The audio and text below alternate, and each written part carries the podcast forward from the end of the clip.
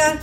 Welcome to Amiga Rise Up. I'm Sophia Estrella, the host of this podcast, and a Puerto Rican from Chicago who loves Jesus and loves coffee. I'm a wife, mother, entrepreneur, business, and career coach. And just like you, I've been in a place where I've questioned God on what my calling is, or I felt stagnant knowing that there had to be more to my life. I've been in a place where I lost sight of who God has called me to be and stuck in doubt or fear to take a risk and take the next steps forgetting to walk in just the boldness and authority that He's given me. But not anymore. I know what needs to be done to rise up. My heart is to help women like you transition into the career or business that aligns with your calling so that you can walk in the authority and influence God intends for you. When you listen to this podcast, you'll learn that you and what you do are part of a much bigger plan. You'll learn that what God has called you to do in this season matters and that you have the ability to leave legacies where you are and change entire environments for His glory. There is more for you, amiga, and if you're ready to find out what the more is and rise up the way God intended, then stay tuned. Let's do this.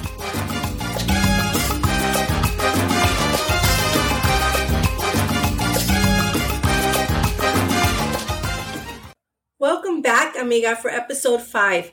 If this is your first time listening, I'm Sophia, your host, and I'm so glad you joined me today. I know these last few episodes I've been really focused on the family. But the reasoning is because when things happen within our family, it's it's just really difficult to focus on anything else, right? When things are calm at home, we can focus on other things. We can think about our future. We think about our dreams, and we are more at liberty to fulfill what God has called us to. But when our family is out of alignment, it could become one of the things that masks our calling. This episode is going to be a little bit of a tough one, but I know this taboo topic is one that needs to be addressed and brought to light because Satan has just been using this as another avenue to break down the family. Family secrets that involve sexual sin or pornography are just always, they're always going to be difficult to address. And then you have media and entertainment that kind of desensitizes us to sex and nudity and just kind of makes it normal for everyone. Um, it, it's not even exempt in between kid shows and things like that. It's seen as normal for people to look at pornography, to cheat, or to sleep with anyone they date. But if a person is participating in sexual sin, I think the other thing that makes it really difficult is society praises it. And then we wonder why sex trafficking and the belittling of women is, is just become so common. Because people are embarrassed to talk about it, families are left to deal with this situation in secret. It is scary to rise up, amiga, when embarrassing, shameful topics affect your family. But I have done it. So, first, you will have the courage to share your story. I share these things so you understand that I'm not coming to you from a place of perfection in my or my family's Christian walk, we are we are just really imperfect beings like anyone else, being sanctified by the blood of Jesus, walking out this journey we call life. But I also do this because I know there are women out there like you who have been faced with the with this just this need to just know you're not alone in this. And lastly, because God wants to deal with these dark places and bring healing so, so that this specifically, this specific issue cannot mask your calling or stop you from doing what God is calling you to. When we're dealing with family secrets and don't address it, the enemy uses it to just really keep us stuck in trauma so that you can't fulfill what God's telling you to. This type of issue brings feelings of not being enough. It brings feelings of just rejection, self doubt, and just so many other emotions and feelings that I'll probably touch on a, a few as I go through this. We've dealt with real issues, and part of breaking generational curses is admitting they exist and you have to hit them straight on. Because pain and trauma, they thrive in secrecy. And I want to say that again. Pain and trauma thrive in secrecy, yet it is the place we stay because of embarrassment, because we're feeling shameful, because we feel guilty, or there's a fear of these consequences, and then just so many other feelings that we get. We allow the enemy to whisper all the negative when we are dealing with these situations, but it is God who whispers all the great things that will come if you choose to tell your story. That's it'll come from just your testimony, including just the freedom and mercy and grace that come with with with with all of that. And yeah, amiga, there, there's going to be these wolves that will judge you and maybe not talk to you or talk about you. But what I say is, you without sin cast the first stone, just like Jesus did with the woman caught in adultery, and not one person could throw a stone. So it's the same now. If you remember in the last episode, I spoke about discernment. And I remember coming home one day and just feeling internally like something wasn't right. I had this gut feeling and something was off in my home, but but like I couldn't pinpoint it. Have you ever felt like that? I prayed and asked God to reveal what it was, but I didn't get an answer right right away. But I, I knew that he's he has to be telling me something. I wouldn't feel this way if there wasn't something going on. So what do you do if you know God is speaking to you, but you don't have any details of what's going on? You start with prayer and interceding so that so to be honest, that's what I did. Then one day I heard the Holy Spirit say, Go to the computer. And he told me where to click, and there in front of me was pornography. I remember at the moment feeling lightheaded. I wanted to vomit. I remember crying and just really going to a place of blaming myself because I thought I didn't pray enough. I missed this. I don't know about you, but I know I sometimes take on so much responsibility when things go wrong in my family. Even if I didn't initiate the issue, I feel like I should have been able to do something to stop it. But God has to continually remind me, and I know He's reminding you that only He knows all things. And if I trust Him, and if you trust Him, He will show us what we need to know, and He will give give us the the strategies that are that's going to be our part in the process of healing. Because I took the blame, Satan used that to create thoughts of failure. I kept thinking I failed my family because I wasn't on guard. I started to fear, and then came these anxiety, and I had these um, panic attacks in the middle of the night where I felt like my heart was going to come out of my chest. These things weren't from God, but it was my reaction to knowing that something negative had entered my home. No matter how much we pray and rebuke, if someone in your home opens the door to sin, it's going to come in. The great thing is, though, that is, you know, that's if we pray God lets us know the door has been opened, and then He gives us the weapons to fight. And some of those weapons are going to be supernatural, and some of them are going to be natural. Remember, I said that pain and trauma thrive in secrecy? That's what was happening to me. This is such a taboo subject. How do I even confront it, right? Then after after I confront it, who who can I trust? And truthfully, I felt like I couldn't really trust anyone because I would be judged and my family would be judged. And quite honestly, I wasn't going to risk that. How many of us don't, right? But my body began to react to the stress of secrecy. In order to fight any issue, we have to bring the issue to light. There's no way around it, amiga. And I know that as a social worker, but we have to confront it. But you know, it's not easy. This it's not it's never easy. And even though I may know all the right things to say, I've been trained in it. When it comes to dealing with stuff yourself, it's it, you just have to you, you go through your own emotions as well. I know this goes against what many of us have been taught to, to like confront issues. I could have, what I could have done is shut the computer off and act like nothing was wrong because truthfully, that would have been easier. And for some, to be honest, pornography in your home is really not a problem for you. You may accept it and dismiss it as this is what people do. I could have used the excuse that society is a lot more accepting of these things, but but I knew, I knew it doesn't make it right. And God's word doesn't change just because our culture's views do. I, I just, I couldn't let it go. I couldn't let it go. Pornography and sexual sin is a doorway to, to just so much more that can break a family apart. It's a symptom of deeper issues and has to be just confronted so that can be dealt with.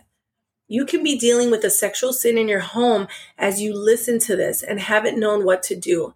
But I pray this will give you some steps Sexual sin and any sin for that matter becomes a distraction to what God has called you to because let's face it, when we deal with heavy issues like this in our home, it's so hard to focus on anything else, right? Besides confronting the issue, the person involved has to take responsibility for their actions and want to give up the sin. This is such an important part of the healing process. Many of you have heard of the story of David in the Bible. He is known as a man after God's own heart, but even he got off course. And although in this example, David's sexual sin was adultery, lessons can still be learned from this story nonetheless. So we're going to just dive into that a little bit. In 2 Samuel chapter 11, David get, gets up from his bed and decides to walk on the roof of the palace. From his roof, he saw this woman bathing. The woman was very beautiful, and David sent someone to find out who she was and find out about her. A couple things that happen here are just important that I want you to, to take note of. One is is no one is exempt from sin, and sexual sin can enter any home, Christian or not. And then the other thing I want you to take from this is that this type of sin specifically starts with your eyes. What you see, right? David saw her. And I found this statistic and I thought it was pretty um, important to just bring up here. 30% of internet users have experienced unwanted exposure to pornographic content through ads, pop ups, misdirected emails, or links. So, obviously, the rise in the use of technology has just increased the ability to see sexual material, even for children. It's sad, but I've had moms tell me, you know, my kids were, were exposed to this already from friends from school and things like that because phones are just everywhere and they can pull up anything if we don't have the right um, apps and things on there to protect our kids from what they see. The other thing David did is he inquired about her. He inquired about the woman. He wanted to more to know just more about her. And then he goes a step further where he fully brings her into the home and he sleeps with her. Once you bring sexual sin into your home and entertainment, entertain it, you get entangled in a way that then you have to try and hide all your steps, right? It becomes a secret. Now you have to keep it a secret because you know that there's something you're doing wrong, but for some reason that pull to keep doing it continues to happen. And in David's case, Bathsheba ended up becoming pregnant. So David, to cover himself, sends for her husband and tries to get him to sleep with her. But that doesn't work. The poor guy's so loyal to David and the war, he feels like it's not right to go be with his wife. Go figure. Then he sets he David sets it up where Uriah is in place at the front line of battle so he will get killed and that's exactly what happens. and still David doesn't really recognize something's wrong with this. Something's wrong with what you just did. David then brings Bathsheba into his home Trying to hide any sexual sin only causes you to get into a deeper, deeper hole of this deception. I've also learned that you can be well aware of your mess up and have all the good intentions of the world to stop sinning. And that's going to work for a short time. But when you try to fight alone, it gets harder and harder to identify and to resist it. If we go back to the story in chapter 12, it says, The Lord sent Nathan to David. When he came to him, he said, There were two men in a certain town, one rich and the other poor.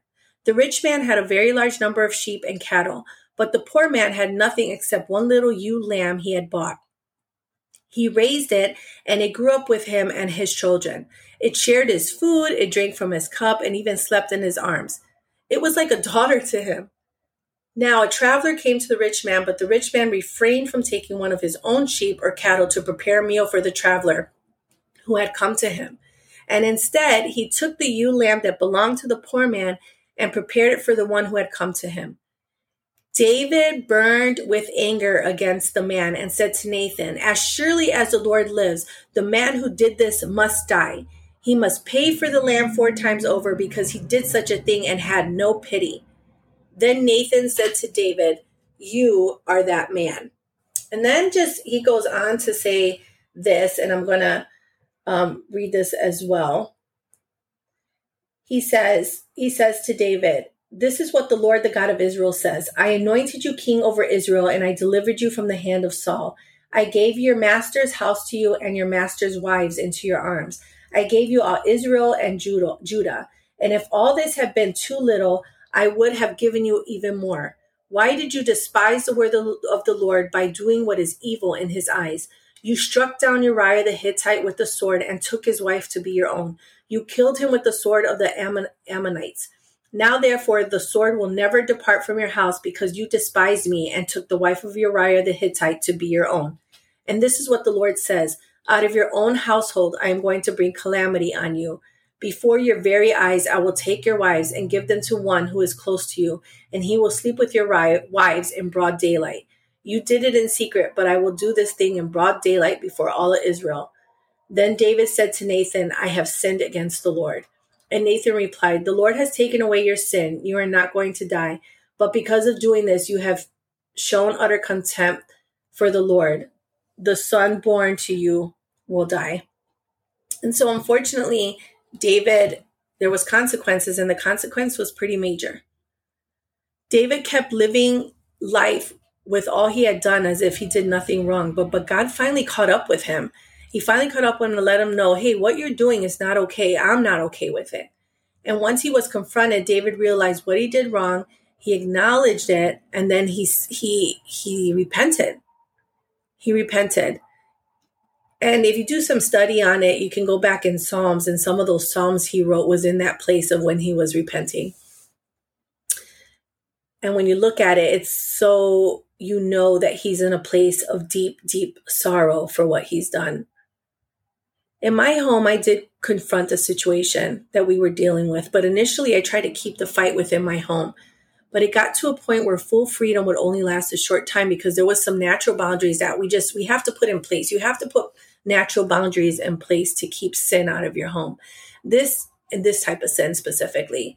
This included bringing in someone from the outside that could help and just give us some accountability. And this included a trustworthy outside person and a counselor.